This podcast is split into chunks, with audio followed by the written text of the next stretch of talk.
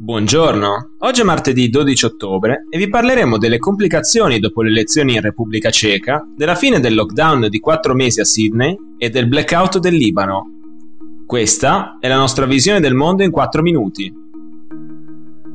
A due giorni dal voto di venerdì e sabato scorsi, non è ancora chiaro chi sarà il prossimo primo ministro della Repubblica Ceca.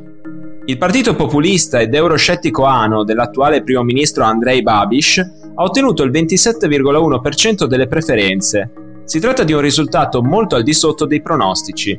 Al magnate dei media Babiš, in carica dal dicembre 2017, molti oppositori contestano la pessima gestione della pandemia, la distanza sempre più marcata dall'Unione Europea, l'aumento del debito pubblico e i numerosi conflitti di interesse ma ad aver pesato in queste elezioni è soprattutto il suo coinvolgimento nello scandalo dei Pandora Papers.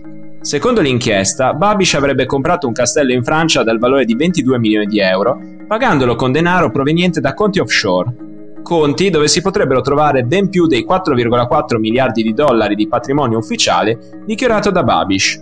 Questa rivelazione potrebbe aver fatto perdere al partito ANO fino all'8% dei suoi elettori, che hanno preferito la coalizione di tre partiti di centrodestra Spolu, che ha preso il 27,9%.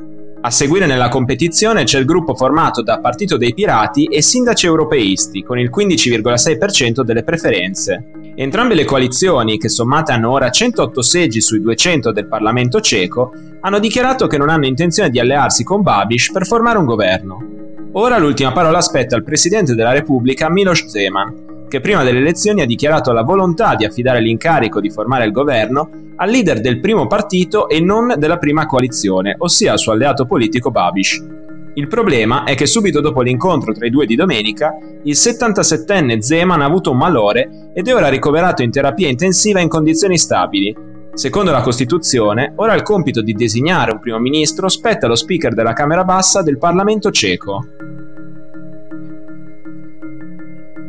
Ieri Sydney ha allentato le misure anti-contagio dopo 107 giorni di lockdown. La misura è scattata a fine giugno per la diffusione della variante Delta del Covid-19, che in queste settimane ha causato almeno 50.000 contagi e 440 morti.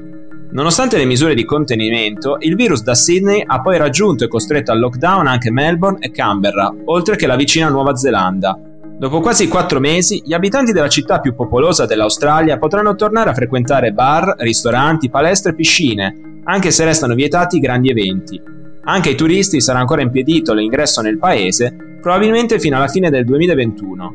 La misura è stata resa possibile dalla soglia del 70% degli over 16 immunizzati raggiunta dalla campagna vaccinale dello Stato del New South Wales. Nel complesso, l'82,4% degli australiani con più di 16 anni hanno ricevuto una dose di vaccino, mentre il 62,4% è del tutto vaccinato. Intanto il governo del New South Wales ha annunciato che le misure verranno ulteriormente allentate quando l'80% dei residenti nella regione con più di 16 anni sarà del tutto immunizzato. Buone notizie arrivano anche dalla capitale Canberra, che si prepara a uscire dal lockdown duro venerdì, e da Melbourne, dove le misure dovrebbero essere allentate a partire dalla fine di ottobre. Continuano ad aggravarsi le condizioni del Libano. Dopo più di due anni di instabilità politica e una crisi economica tra le peggiori della storia, nel paese è sempre più scarsa anche la fornitura di energia elettrica.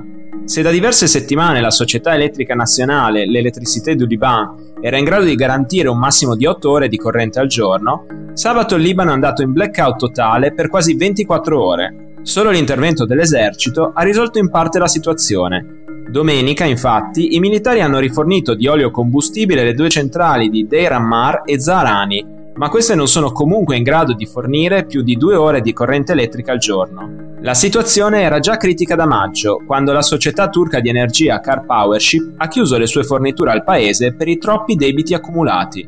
Il governo del Libano era infatti in arretrato di 18 mesi con i pagamenti, per un totale di quasi 80 milioni di euro, la rescissione del contratto ha fatto perdere in un colpo un quarto dell'energia fornita dal paese. La progressiva chiusura delle centrali elettriche nazionali ha poi spinto sempre più libanesi ad affidarsi a fornitori privati o generatori di emergenza, ma ora la carenza di carburanti ha messo in crisi anche questo sistema informale. La carenza di valuta straniera della banca centrale impedisce infatti al governo di Beirut di acquistare e importare carburante dai vicini e anche di mantenere un regime dei prezzi calmierato per i cittadini. Il governo ha però annunciato che scorte di carburante dovrebbero arrivare ed essere distribuite nei prossimi giorni. Per oggi è tutto, dalla redazione di The Vision, a domani.